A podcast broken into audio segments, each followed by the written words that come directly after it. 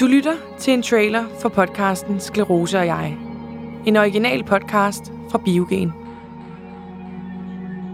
Jeg kan huske, at jeg sådan tænkte, hvis bare jeg ikke har en eller anden øh, tumor i hjernen, så er det okay. Så kan jeg klare hvad som helst.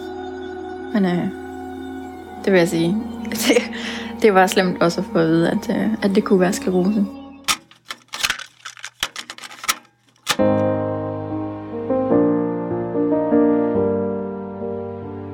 Det her er ikke hvilken som helst fortælling om sklerose. Det er Camillas rejse. Hvordan gik hun fra at være den, der hjalp andre, til at være den, der føler sig som den hjælpeløse?